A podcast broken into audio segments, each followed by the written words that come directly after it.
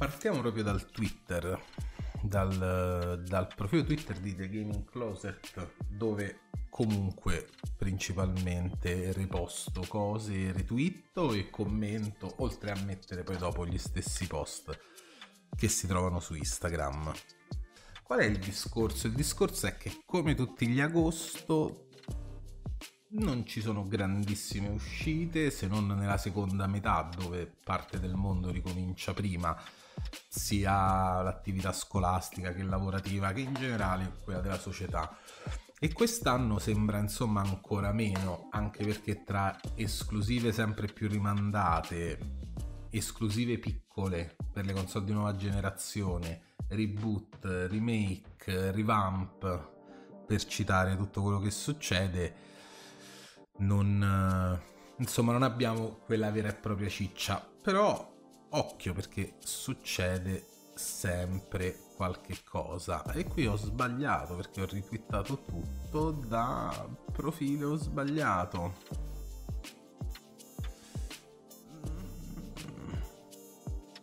E annulliamo questi retweet. Assolutamente sì.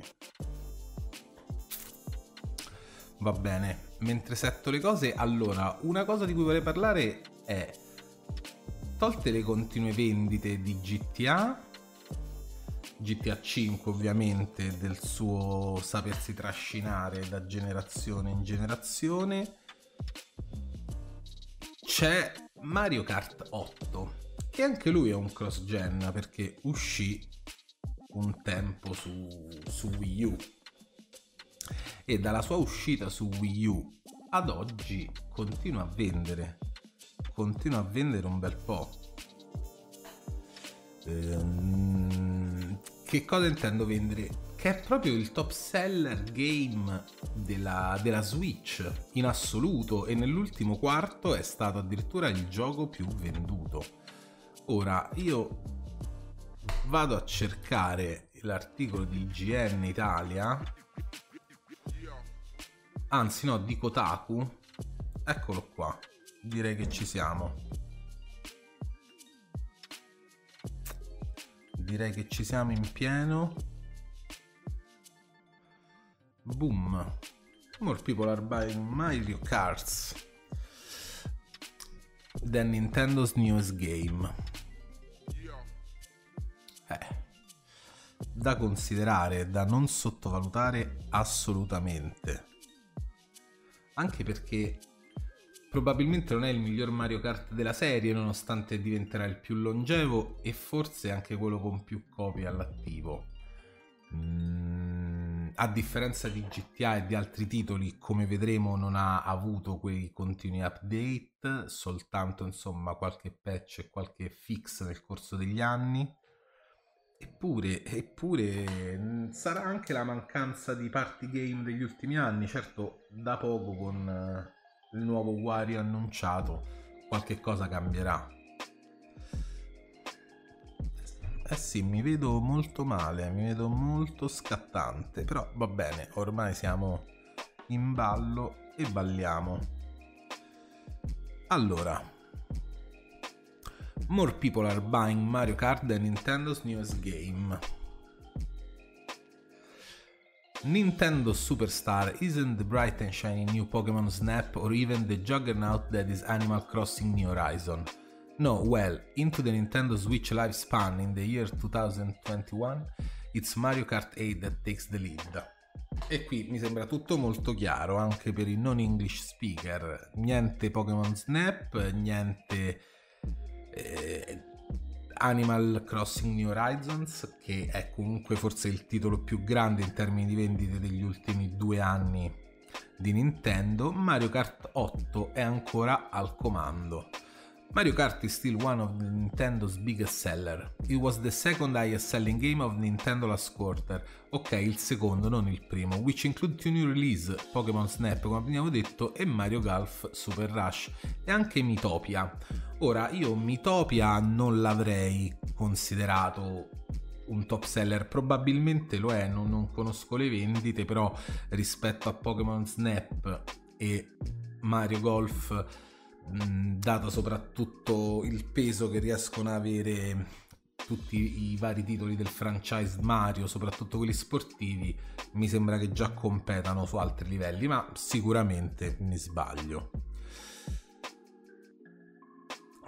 It even beat out the insanely popular and much fresher Animal Crossing New Horizons, che mi sembra sia uscito da più o meno un 18 mesi, una roba simile.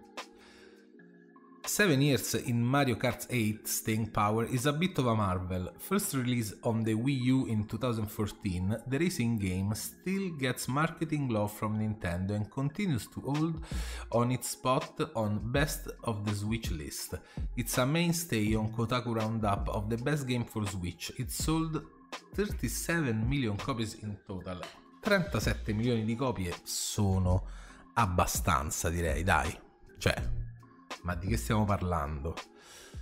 But 7 years old game is a 7 years old game. It hasn't gotten a substantial update in years, quello che dicevamo prima, ma anche questo però se si conosce Nintendo e come funzionano i loro titoli è insomma è abbastanza all'ordine del giorno, fa parte della politica, è una delle tante sfaccettature della politica Nintendo. Instead, settling for integration with whatever Nintendo has thought up the that year. Labo Kids, Switch Online, The Toycon Motorbike. Ok.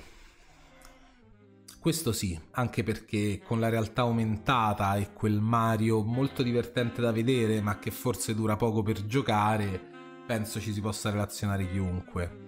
The last DLC for Mario Kart 8 came out on the Wii U, which was included in the repackaged Mario Kart 8 Deluxe for the Switch. Quindi sì, dai, quello lo possiamo considerare un DLC, ma anche lì abbastanza scarno, cioè i DLC Nintendo se sono di esclusive loro comprendono i personaggi di Smash, comprendono una pista e qualche cosettina in più su giochi del genere, niente altro.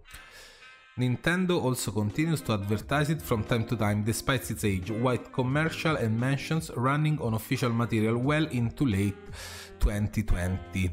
E questa è un'altra questione che è sempre tipica di Nintendo, cioè quella di promuovere per tanto e al meglio i propri prodotti in una maniera che nessuno fa più, perché immaginare di promuovere un titolo uscito ormai sette anni fa spendendo dei soldi per del nuovo advertising o comunque rimaneggiando quello che era precedente non è cosa da tutti i giorni eh, dobbiamo rivolgerci a realtà singole che riescono a trascinare così tanto un prodotto. Stamattina, per esempio, leggevo il tweet di Kojima che ha quasi finito il, il final cut del trailer di Dead Stranding Director's Cut e anche quella è una particolarità che dalla sua inizio, promozione iniziale ormai tipo di 5 anni fa ancora adesso tira fuori materiale per carità non inedito rimaneggiato ma che aiuta comunque a trascinare il gioco e le vendite, in questo caso di anche quello,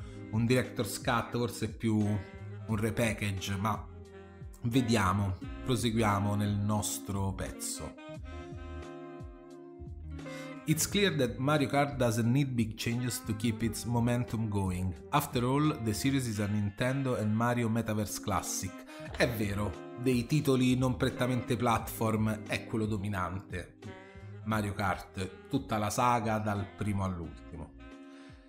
It's familiar, easy to play with others and is just as fun to play with your grandparents and it with younger siblings. Sì, sì, concordo, pienamente un gioco da famiglia. It's found the sweet spot of Nintendo co-op play, shorter and more fun than Mario Party while still more accessible than Smash, which was actually nowhere to be found in Nintendo Earnings Breakdown. E questo è vero, cioè Smash non so se è tipico di tutti gli Smash, ma sicuramente di questo ha smesso molto presto di vendere tante copie, nonostante i DLC, il continuo aggiornamento dei personaggi e Katsuya di recente non riesce a partecipare della stessa vita di Mario Kart, ma questo in assoluto, anche dalle prime edizioni. Così come è molto vera la frase su Mario Party, che è forse un po' meno divertente delle competizioni di Smash e soprattutto non vive di così tanta vita, cioè Mario Party per me rappresenta sempre dei momenti di gioco incredibilmente divertenti che si esauriscono molto molto presto, dopo due o tre serate intense, a 20 ore, 30 ore. Mario Kart è eterno quando si parla di multiplayer locale, soprattutto locale. Siamo onesti, cioè puoi giocarlo fino a che non esce quello successivo che brami di avere e anche quando esce quello successivo puoi comunque tornare sugli altri.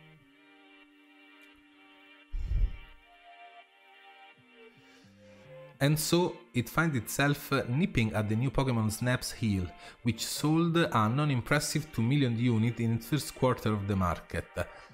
Qui io per esempio, insomma, mi sembra una frase un po' tirata là da Kotaku. Pokémon Snap ha sempre avuto risultati sul lungo periodo e soprattutto per una parte dei fan dei Pokémon, neanche per tutta la community. Non soltanto perché è esclusiva Switch, ma perché è un tipo di titolo molto diverso rispetto ai giochi di Pokémon o rispetto a qualche cosa che può interessare. That number is actually probably even higher since its Japanese sale aren't included as the game is sold by Pokémon Company in Japan. Ah, ok, vedi, questo non lo sapevo, cioè i dati di Pokémon Snap non comprendono le vendite giapponesi, perché? Perché lì la distribuzione è del tutto affidata al Pokémon Company, che è la società che gestisce il brand Pokémon.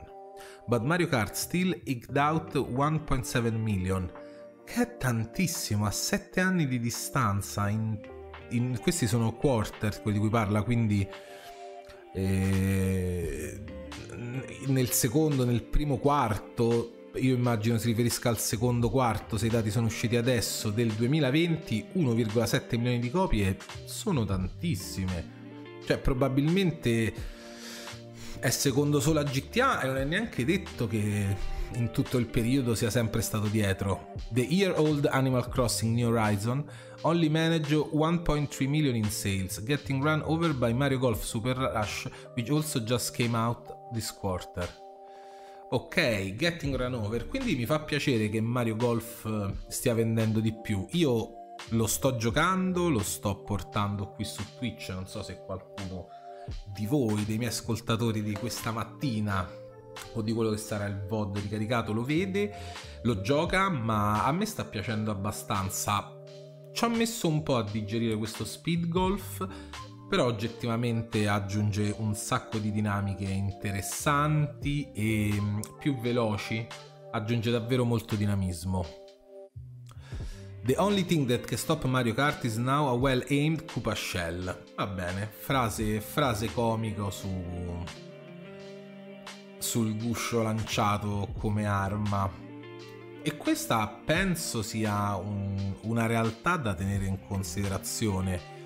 Non. Uh, figlia di cosa? Figlia di tutto, del periodo in cui viviamo, del cross gen, delle esclusive non esclusive, oppure come abbiamo definito piccole esclusive, o... e ritardi delle grandi esclusive. Mm, certo, se lo riferiamo alla realtà Nintendo, non è poi così strano, sono sempre stati capaci di vendere i propri prodotti per tanti anni e soprattutto i loro prodotti più grandi come Breath of the Wild.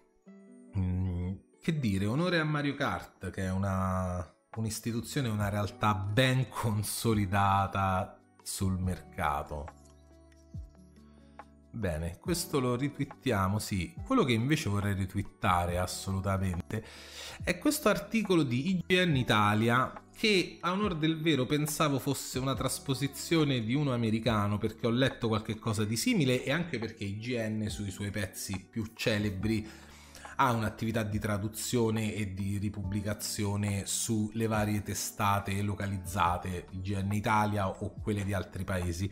Invece no, è proprio un pezzo di Alessandro Di Gioia che secondo me merita ad essere analizzato perché è una questione già affrontata, forse già affrontata da me in un'altra, in un'altra occasione, ma che mh, mm, penso che riguardi un po' tutti. È vero, l'accessibilità ai videogiochi intesi come difficoltà.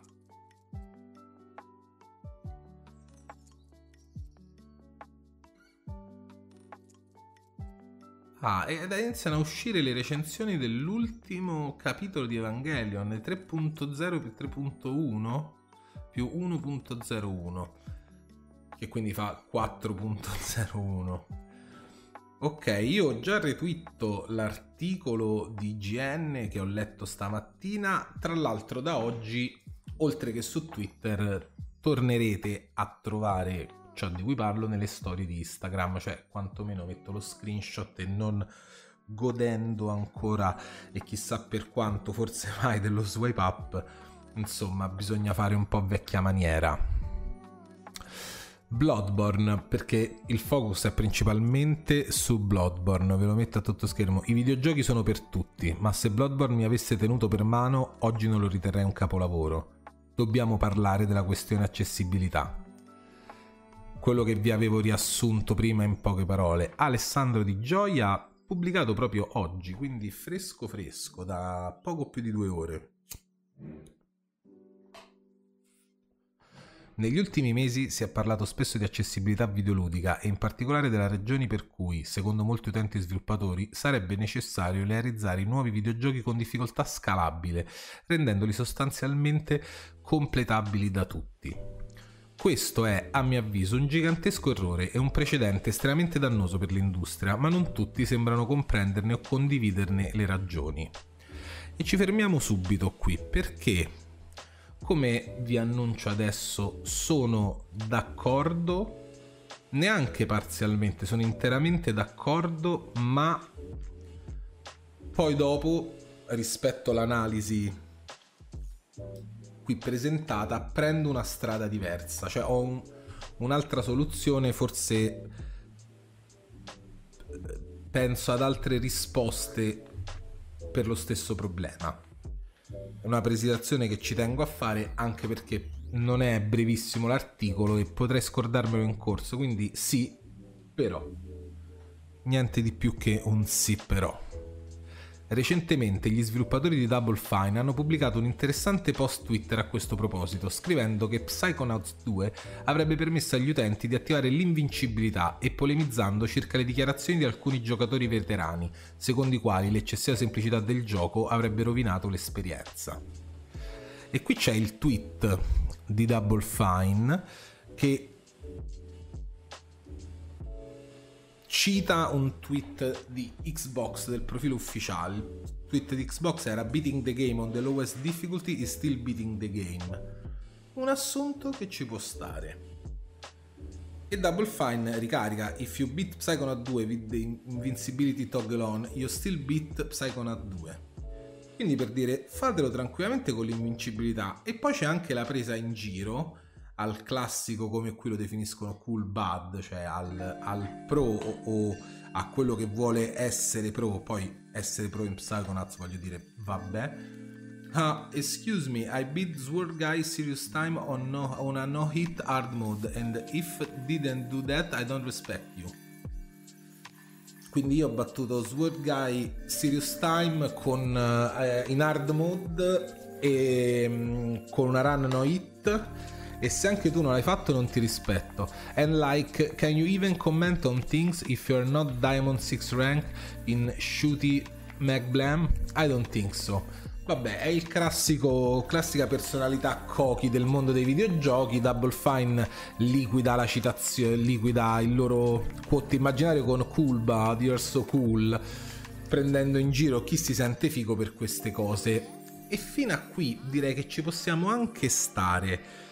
Ma sentiamo cosa vuole dire il nostro autore. In maniera simile, il directors di Ratchet Clank Rift Apart Mike Daly ha recentemente discusso della difficoltà del suo gioco, dichiarando che l'esperienza è stata volutamente semplificata e che tempo fa il team di Insomnia Games sarebbe stato criticato per questa scelta. Scusate, abbasso poco poco la musica Anche in questo caso la community si è sostanzialmente schierata a supporto del director, non considerando che queste dichiarazioni rappresentano in realtà un pericoloso precedente. Ora vediamo a che livello di pericolosità, ma... Oh, grazie per il follow, Manolia. Il problema è dunque legato all'elitismo, giusto? Io, autore e giocatore, così come un'altra grossa fetta della community, amo i videogiochi difficili e di conseguenza sono infastidito dalla scelta degli sviluppatori e incapace di comprenderne gli oggettivi benefici. Per quale ragione non dovrebbe sempre esistere una difficoltà facile quando è sufficiente non selezionarla? Una risposta in realtà esiste ed è molto meno soggettiva di quanto pensiate. La difficoltà come parte dell'esperienza. E qui vediamo dove si arriva perché per anticiparvi un po' il mio pensiero, dipende dal tipo di opera. Dipende dal tipo di opera, così come è sempre stato su altre forme espressive, musicali, visive, cinematografiche, semplicemente estetiche, dalle forme distanti, meno accessibili. Bloodborne inizia così nel secondo paragrafo, dovrebbe introdurre la difficoltà facile, riducendo i danni dei nemici e aumentando quelli del personaggio controllato dai giocatori. In questo modo tutti potrebbero godersi la storia, mentre gli utenti in cerca di una sfida potranno sempre selezionare un livello di difficoltà superiore e morire quante volte desiderano. Teoricamente non ci sono falle in questo ragionamento, eppure non tutti sono pienamente convinti. Perché? E qui, insomma, secondo me è abbastanza calzante l'esempio e come viene portato. Poi ripeto, per il mio giudizio rimane parziale. Il problema... Ops, qua abbiamo... Ah, no, no, ci siamo. Scusate, ma ho delle finestre che impazziscono. Il problema è che in molti giochi, Bloodborne compreso, la difficoltà è parte integrante dell'esperienza. Questo è un elemento comune a praticamente tutti i giochi di From Software. Viene dato per scontato che il giocatore fallisca, perché solo in questo modo lo stesso riuscirà a essere all'altezza delle sfide future e a ricevere un senso di gratificazione una volta sconfitti i boss e superate le sezioni più ostiche. Bloodborne vuole che il giocatore comprenda l'importanza della sconfitta, perché solo in questo modo imparerà a sfruttare al meglio le meccaniche di gameplay, padroneggiare il combat system e diventare il protagonista di cui il gioco desidera raccontare le gesta. Ora, qui a me sembra pure troppo onirica e concettuale la scelta così come viene raccontata. Per me è verissimo che non tanto debba comprendere l'importanza della sconfitta, ma comprendere l'esperienza che deriva dalla sconfitta, dal try and error, cioè da quel, da quel tipo di giochi che, da cui prende spunto. Ricordiamoci che anche tantissimi, cioè tanti anni fa, quando esistevano i primi roguelike, quando esisteva Rogue, il capostipite, c'erano parallelamente giochi pienamente accessibili che per la loro stessa natura, la natura con cui erano concepiti, ti rendevano fattibile tutto alla prima run e con pochissime morti ma di contro c'erano altri titoli dove sì, è vero quello che sostiene l'autore, la difficoltà è parte dell'esperienza, ma è sempre stato differente. Io su titoli come Ratchet Clank o Psychonaut 2 addirittura non capisco, cioè è giusto dare la possibilità di completarli in maniera difficile con qualsiasi qualsiasi voglia tu abbia di no hit, di eh, run, blind, come lo volete chiamare, ma cioè, l'importanza di quel gioco sono fondamentalmente il procedere della storia, la coreografia, elementi che ci sono anche nei Souls, ma che si uniscono a qualcosa di molto più profondo nell'esperienza di gioco.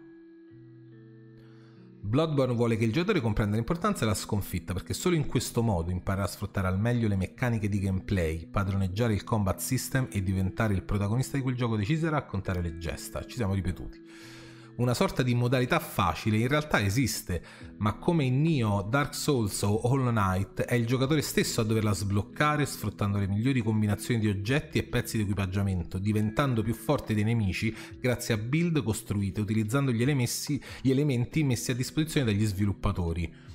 Questa pure è un po' una forzatura. No, in questi giochi non c'è una vera e propria easy mode, ma ci sono soltanto build molto più facili che ti consentono in maniera pacifica di arrivare a, ai boss e di completare il gioco.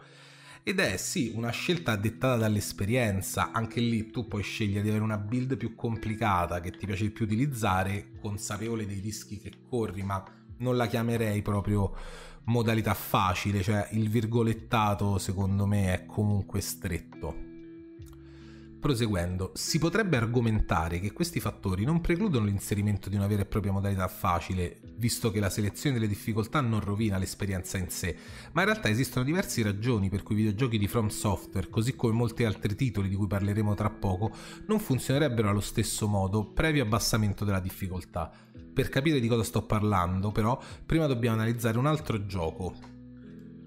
Anche perché il rischio, secondo me, di non fare certe precisazioni e di prendere dei punti di vista assoluti rimette nel classico scacco di amanti di From Software, detrattori di, From Software, odiatori che conosciamo tutti, che va avanti davvero, non direi proprio da Demon Souls perché non godeva, erano sia altri tempi sia non godeva di così tanto hype, ma vanno avanti quantomeno dall'uscita di Dark Souls. Questo è altamente da considerare. Prendiamo ad esempio Ratchet Clank Rift Apart, l'ultima fatica di Insomnia Games. Durante l'esplorazione delle mappe di gioco è possibile trovare dei collezionabili che, una volta raggiunta una determinata quantità, garantiscono invincibilità, munizioni infinite e via dicendo. Inoltre, la difficoltà di gioco non influisce sull'ottenimento dei trofei e alcune sessioni di gioco possono essere direttamente saltate. Sul saltarle io la critica ci sto, ma sul resto, come anticipavo prima, in un gioco come Rift Apart, ma che vuoi che cambi rispetto all'esperienza finale? Il grande problema che ho avuto durante il completamento di Ratchet Clank è che si tratta di un videogioco che dice all'utente che pensare non serve. Il gioco non è solo estremamente facile, ma non premia l'aumento della difficoltà, che diventa semplicemente un malus per chiunque sia interessato a una sfida. E quando dico premia non intendo con oggetti, skin o trofei, ma con il gameplay stesso, che rimane praticamente identico a prescindere dalla quantità di danni inflitti e ricevuti. Qui invece seguo assolutamente il suo pensiero, perché premesso che bilanciare le componenti è difficile, quando il battere un gioco a modalità più difficile, diventa davvero soltanto un gameplay dove si fanno meno danni, se ne ricevono di più, quindi una serie di malus che si sommano, si perde anche un po' la voglia, perché non è una vera e propria sfida. Anche lì dipende, cioè quando mi trovo a giocare a qualche Morpga World of Warcraft, spesso sì, si tratta soltanto di malus, ma l'universo in cui vengono inseriti sono così tanto che con così tanti comandi, così tante attenzioni da prendere, che sì, l'esperienza cambia drasticamente e ci si sente più appagato, ma in un action platform RPG, così come dall'altra parte, cosa vuoi che comporti farlo con così poca difficoltà, qui cosa vuoi che comporti farlo con così tanta difficoltà. Il fatto che il gioco stesso mi indichi il posizionamento e il modo per ottenere ogni singolo bullone d'oro e che successivamente mi premi per aver seguito le istruzioni a schermo poi è estremamente dannoso. Non solo perché poter diventare invincibili o avere a disposizione munizioni infiniti elimina, elimina, elimina qualsiasi sorta di tensione dagli scontri successivi, ma anche perché incentiva un comportamento passivo e superficiale verissimo. Io addirittura lo riscontro in tantissimi titoli mainstream, questo comportamento passivo e superficiale. Non pensiate che anche Ops, ho sbagliato scena, anche grandi titoli dell'ultima decade non abbiano questo difetto. Ne cito un paio che secondo me rientrano abbastanza in questa categoria. Uncharted con la sua saga, per prendere una recente Ghost of Tsushima, dove sì, il, compo- il combattimento diventa più tenso, più difficile, ma non si discosta poi molto da questo, eh. Qual è il senso di introdurre un antagonista presentandolo come un tiranno pericoloso e impossibile da sconfiggere se durante la battaglia questo non può danneggiarmi?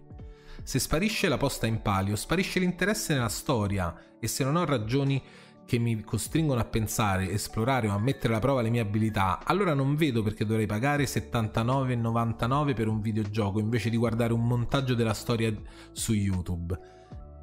E questo io lo capisco ed è verissimo. Forse anche il motivo per cui diversi titoli li guardo soltanto e non li gioco, perché in fondo l'esperienza appagante è soltanto l'incedere della trama, i colpi di scena della sceneggiatura e qualche ottimo dettaglio e risoluzione grafica. Però è un tracciato preesistente da sempre battuto dalla storia, dall'inizio dei, dei videogame. Non soltanto oggi. Non ci scordiamo dove un tempo di fronte a nemici più o meno imbattibili non c'era davvero una tecnica di combattimento da affinare, ma c'era soltanto una soluzione da trovare, come se si trattasse di un, non proprio un puzzle game, ma di una soluzione logica ed inventiva e a quel punto sconfiggere un boss diventava facilissimo in ogni caso. Anche questo c'è da considerare. Questo non sarebbe un problema così grave se fosse esclusivamente legato al gioco, ma ciò che lo rende pericoloso è che, secondo Mike Daly, quello di Inson... sì, quello di Insomniac, questo è il sistema da adottare in futuro, l'evoluzione diretta dell'accessibilità nei giochi Insomniac. Beh sì, prenderlo come un dato assoluto, come assodato che tutti vogliono mega accessibilità, può essere pericoloso ai danni dello sviluppo della creatività stessa. Mi rendo conto che dichiarazioni del genere possano sembrare ingenerose, del resto Ratchet Clank Rift Apart non è un gioco pensato per creare sfida, ma esiste comunque un'abissale differenza tra un gioco accessibile e un gioco eccessivamente semplice non è solo una questione di completare una storia senza posta in palio o di sconfiggere i nemici che non rappresentano un pericolo, ma anche di abituarsi a essere tenuti per mano grazie a espedienti che non hanno alcuna ragione di esistere. È giusto che il gioco inserisca una modalità per daltonici perché, senza quella, i giocatori affetti da un problema di salute non riuscirebbero a completare determinate missioni. Ok, questo lo trovo un po' off topic perché è ormai una necessità, così come non, oddio, forse non possiamo parlare di una comunità daltonica, però penso alla comunità mh, di sordi che si relaziona al mondo videoludico. Qualche esempio che ogni tanto esce fuori, addirittura di qualche giocatore non vedente che si mette pad o tastiera e mouse alla mano, alle mani e si lancia. Quindi attenzione.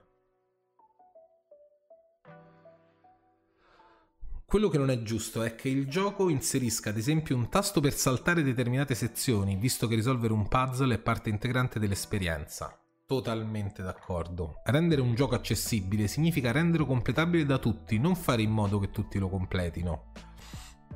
Totalmente d'accordo sulla parte del puzzle, però anche qui, giusto per fare l'avvocato del diavolo, cito l'esempio dei recenti Resident Evil, il 7 e forse l'8 Village ancora di più, dove gli enigmi sono davvero A più A uguale B, cioè sono di una facilità estrema.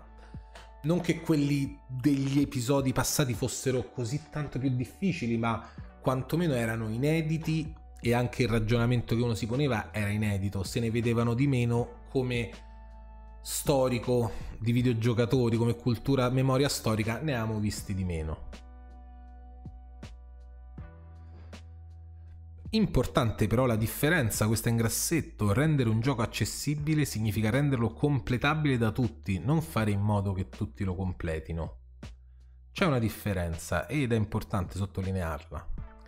Nonostante la mia lunga esperienza in campo videoludico, persino io ho deciso di saltare alcune sezioni di gioco di Glitch e Clank durante l'ultimo terzo di Ratchet Clank Rift Apart e chissà quante volte l'avrei fatto se altri giochi mi avessero dato la possibilità questo è verissimo. Avere una possibilità può voler dire ignorarla, ma la maggior parte delle volte, anche per inerzia, vuol dire sfruttarla.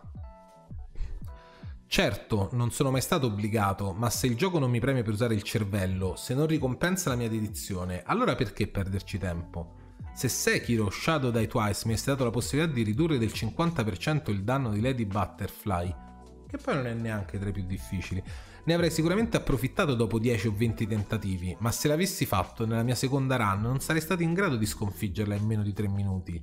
Ma Sekiro non mi dà questa possibilità perché sa che il fulcro dell'esperienza è il gameplay e l'obiettivo è che io lo padroneggi. Perché se tutti ci riescono allora devo farcela anch'io. E qui sono di nuovo totalmente aderente il discorso, fermo restando che ci siamo spostati in un genere, in un sottogenere specifico, che si nutre direttamente del tempo e dell'esperienza, a volte lunghissima, a volte manzana del videogiocatore.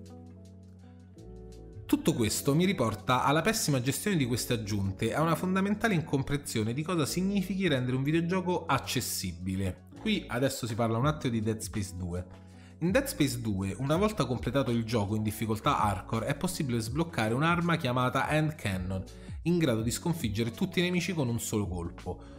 Ora immaginate se quest'arma, invece di essere un premio per chi completa il gioco, fosse disponibile dopo aver raccolto da terra 20 collezionabili, la cui posizione è rivelata dalla minimappa. Tutti sarebbero sicuramente in grado di completare il gioco, ma la tensione sparirebbe completamente. Qui, secondo me, di nuovo l'esempio è un po' fuorviante perché lì si tratta di ricompensare un player, nel caso di Dead Space 2, che non soltanto ha finito il gioco una volta, ma molto probabilmente l'ha finito almeno un paio, se non di più, e quindi ti danno un passepartout per tutti i livelli e per tutto il resto del gioco, proprio per regalarti quella ulteriore run che altrimenti non avresti fatto, dove puoi andare e sentirti super figo. Ma anche qui è strumentale ad essere ricompensa, è funzionale a darti quell'ennesima voglia di rigiocarlo. Tornando a Bloodborne, appare quindi chiaro che il motivo per cui non è sempre necessaria una modalità facile è perché esistono situazioni in cui la difficoltà è considerata parte integrante dell'esperienza. Se un gioco presenta un boss come imbattibile, allora è corretto che il giocatore si impegni, perda e fatichi per batterlo, perché la storia stessa ritiene che la forza del personaggio in questione sia importante per lo svolgimento del racconto. Anche qui, secondo me, io non la vedo importante per lo svolgimento del racconto, ma per l'esperienza di gioco. Questa è la ragione per cui videogiochi di Front Software, ma non solo, anche giochi come Dead Cells o Monster Hunter War, non permettono al giocatore di selezionare la difficoltà, perché quel nemico, quella determinata sezione, deve avere un coefficiente di difficoltà sufficientemente elevato per riuscire a provocare emozioni, siano queste gratificazione, serenità o rabbia, e se esistesse la possibilità di ridurre la difficoltà, troppi utenti ne approfitterebbero, finendo così per rovinare l'esperienza pensata dall'autore. E qui concordiamo in pieno perché appunto si sta circoscrivendo un genere, una tipologia di, o una scelta autoriale che però non può essere assoluta. Non ci scordiamo di quel passato, delle prime generazioni di console, e questo ci tengo davvero a ribadirlo, in cui la, fris- la frustrazione era a livelli stellari e soltanto per la disperata voglia di giocare di bambini e adolescenti si proseguivano dei titoli. E non parlo soltanto di Mario, che comunque, almeno per me da piccolo, soprattutto il 2 presentava delle difficoltà incredibili, difficoltà che ho superato soltanto con la cartuccia che ti faceva inserire i cheats, così come si chiama, Game Over, Game Power, guarda ce l'ho là. Ora la prendo. Genie. Cioè, faccio l'esempio di un gioco incredibilmente difficile, Journey to Silus, che ad oggi a 37 anni ancora non ho finito. E nonostante sia su Nintendo Online ho paura di giocare. Cioè se non ci fosse stato questo, io sarei ancora lì. Invece, con quelle 60-70 mila lire dell'epoca, ebbi un passepartout per vedere come erano fatti i nuovi livelli, per scoprire i boss e anche per sentirmi gratificato. Lo ammetto, lo ammetto candidamente. Che si inseriva appunto così e si inseriva il gioco di qua. Cioè, ma di che stiamo parlando? Fa retro fantascienza.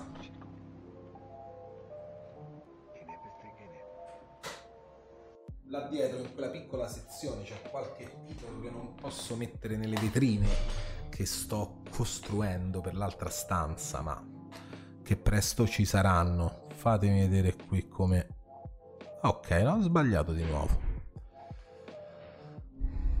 Tralasciando il fatto che nella maggior parte di questi giochi una modalità facile esiste ed è chiamata multiplayer, è comunque necessario ricordare che anche eliminare completamente il livello di sfida può rivelarsi una pessima idea, visto che per semplici ragioni di dissonanza ludonarrativa la completa assenza di tensione può riflettersi negativamente sull'esperienza, qualunque essa sia. Questo è un giusto appunto, e forse sì, la, la, la totale assenza di tensione fa male in assoluto a, all'esperienza di gioco, all'esperienza ludonarrativa che speriamo non sia dissonante. La difficoltà è ingiusta.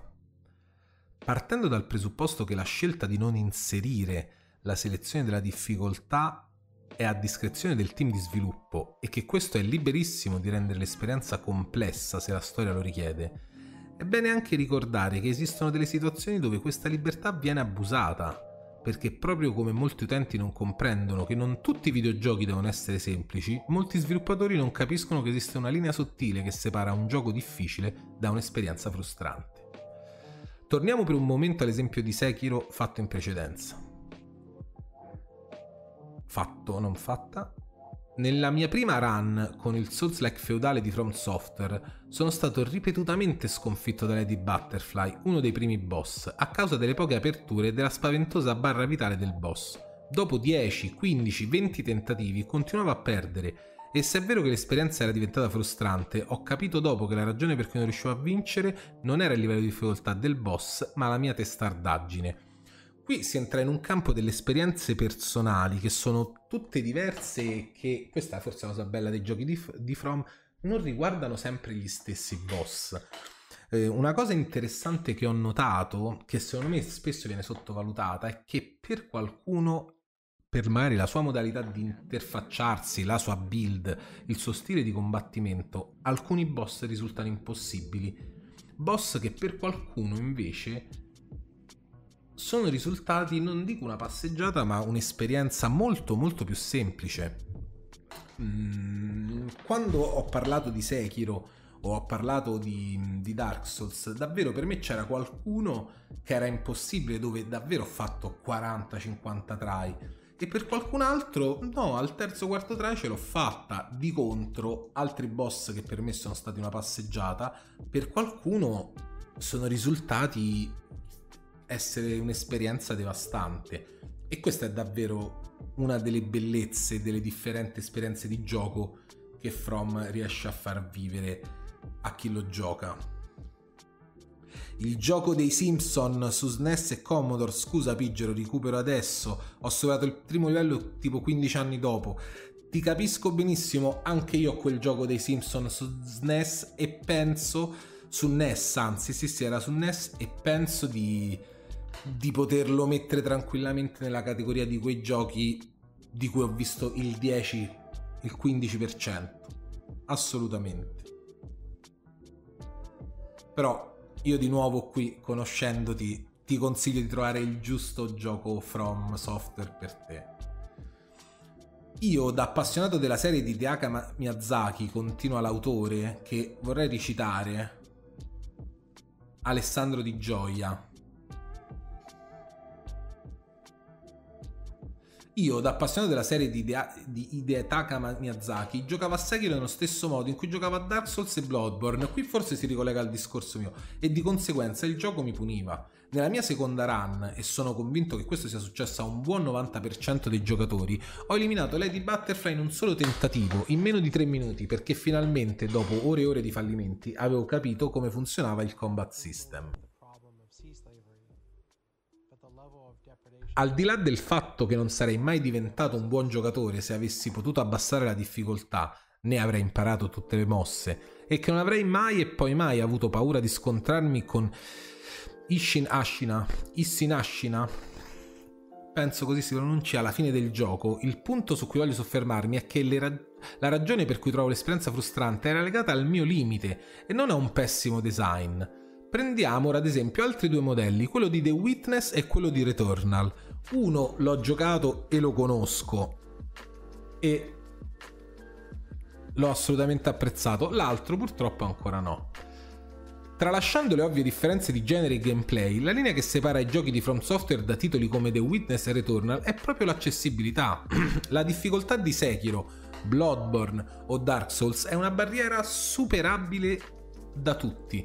Lo dicono le generose percentuali di completamento e le vendite crescenti della serie, mentre quelle sollevate dagli altri due giochi in questione non lo sono. E qui vediamo se siamo del tutto d'accordo. The Witness è un gioco il cui obiettivo è quello di risolvere puzzle. In una sezione iniziale è presente un enigma ambientale in cui bisogna tracciare una linea su un pannello basandosi su un albero poco distante. Nella mia prova ho completato il puzzle in pochi istanti, ma se fossi stato daltonico probabilmente avrei impiegato ore solo per distinguere la mela rossa dalle foglie verdi, finendo per perderci la testa. Questo problema è serio ed è stato riscontrato da centinaia di giocatori, tutti impossibilitati a completare il gioco per la stessa ragione. Ora però qui il problema magari è non aver pensato al daltonismo e a quanti videogiocatori daltonici esistano, ma non è in assoluto un problema di design, quindi starei un po' attenta a muovere questa critica. The Witness è pieno zeppo di puzzle impossibili da risolvere per utenti affetti da discromatopsia. Quindi non so se questo qui è il nome per il daltonismo scientifico, comunque data insomma la composizione greca della parola si ha a che vedere con i colori e finisce per risultare iniquo nei confronti di persone che magari vorrebbero godersi la storia o l'ambientazione o mettere alle prove le proprie capacità solo perché gli sviluppatori non hanno pensato che avrebbe potuto essere un'ottima idea inserire un'opzione di accessibilità. E qui è giusto, però è di nuovo un argomento molto tecnico, cioè è stata davvero una leggerezza, però non è un cambio radicale di gameplay come il livello di difficoltà. Returnal, vera e propria esclusiva, possiamo dirlo, vera e propria esclusiva. La prima, non grande, ma la prima importante esclusiva di PS5. Io non lo gioco perché non ho PS5, ma guardo i gameplay davvero con voglia di cimentarmi. Questo era un parere personale che volevo dare. Returnal ha un problema simile, meno grave ma comunque presente, legato al poco rispetto nei confronti degli utenti che hanno pagato il prodotto. Il roguelike di Housemarque, Housemarque infatti non permette di salvare la partita durante i loop temporali, una scelta sensata sul fronte del gameplay, ma pessima sul fronte dell'accessibilità, visto che non rispetta il tempo dell'utente. Qui non mi sembra giusto, uno io non lo definirei proprio un roguelike, semmai un roguelite, perché gli elementi sono pochi e ampiamente rimaneggiati, e B perché è una componente tipica di tanti titoli del prodotto non possiamo prendere altri roguelite, ad esempio, dobbiamo prendere il core del genere a cui si ispira. In Returnal, se si inizia un loop temporale, bisogna finirlo e questo diventa un grosso problema per chi ha a disposizione solo uno o due ore di gioco al giorno, o per chi si trovasse costretto a dover spegnere la console a causa di un impegno imprevisto. Però anche questo è sempre esistito, dai, siamo onesti. Quando il gioco punisce il giocatore perché ha un pessimo udito, perché è daltonico, perché non riesce a leggere i sottotitoli non ha abbastanza tempo da dedicare a una partita, allora presenta dei colossali, imperdonabili problemi di accessibilità. Mi dispiace assolutamente in disaccordo in questo punto. Qual- quante attività dello scibile umano possono risultare incomplete o fallace per un imprevisto come quello del tempo? Non penso che una partita a calcetto, una competizione sportiva o addirittura una sessione di gioco di ruolo e da tavolo, sebbene stoppabile, non crei dei problemi nel momento in cui d'improvviso qualcuno si debba alzare e andarsene.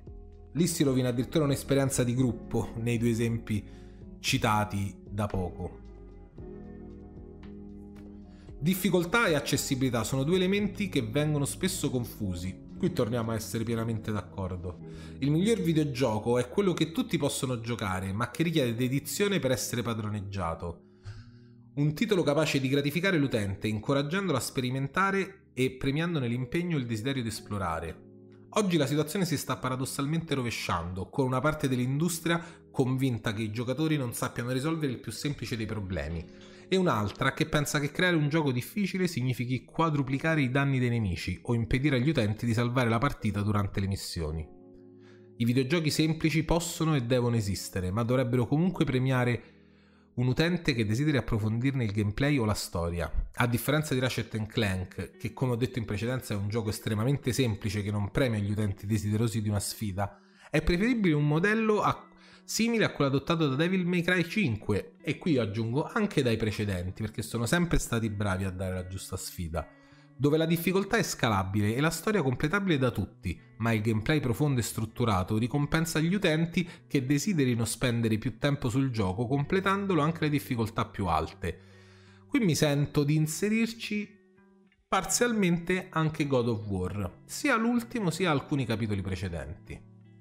Un videogioco che permette di essere invincibile a piacimento o che guida il giocatore passo per passo anche dopo 20 ore di gameplay, sarà sicuramente apprezzato da una parte della community, ma non deve assolutamente essere la base di partenza per la realizzazione di videogiochi futuri. Possono e devono esistere giochi che sfidano gli utenti e non inserire un modificatore della difficoltà. Non è assolutamente un punto di... E, e, e non inserire un modificatore della difficoltà non è assolutamente un punto di a sfavore di un'esperienza. Io qui mi sento anche di citare però quanti i cosiddetti walk simulator o giochi usciti soprattutto negli ultimi anni, nell'ultima decade, che puntando a rompere la cosiddetta quarta barriera, a creare una metanarrazione, hanno semplicemente un, encede, un, un procedere dritto, senza addirittura fa- fare niente, a volte soltanto muovendo il mouse, le frecce o lo stick di movimento di un controller però lì non c'è assolutamente interesse nel creare un gameplay competitivo e tutto procede soltanto tramite la narrazione e l'esperienza visiva, come proprio delle opere d'animazione o cinematografiche. Sono due facce diverse della stessa medaglia. Non ci scordiamo che la settima generazione con PlayStation 3 e alcune grandi esclusive presentava tantissimo questo problema, cioè i giochi action erano giochi fin troppo lineari, fin troppo dritti. È proprio lì che From ha gettato le basi del suo successo. Bloodborne è un videogioco fondamentalmente semplice, si schivano gli attacchi e si colpisce l'avversario. Non è complesso né tantomeno ingiusto e chiunque è in grado di farlo, la base di partenza è la volontà di impegnarsi il minimo necessario per comprendere le basi, quelle che io non volevo comprendere in Sekiro, e capire che in realtà la sconfitta è parte dell'esperienza.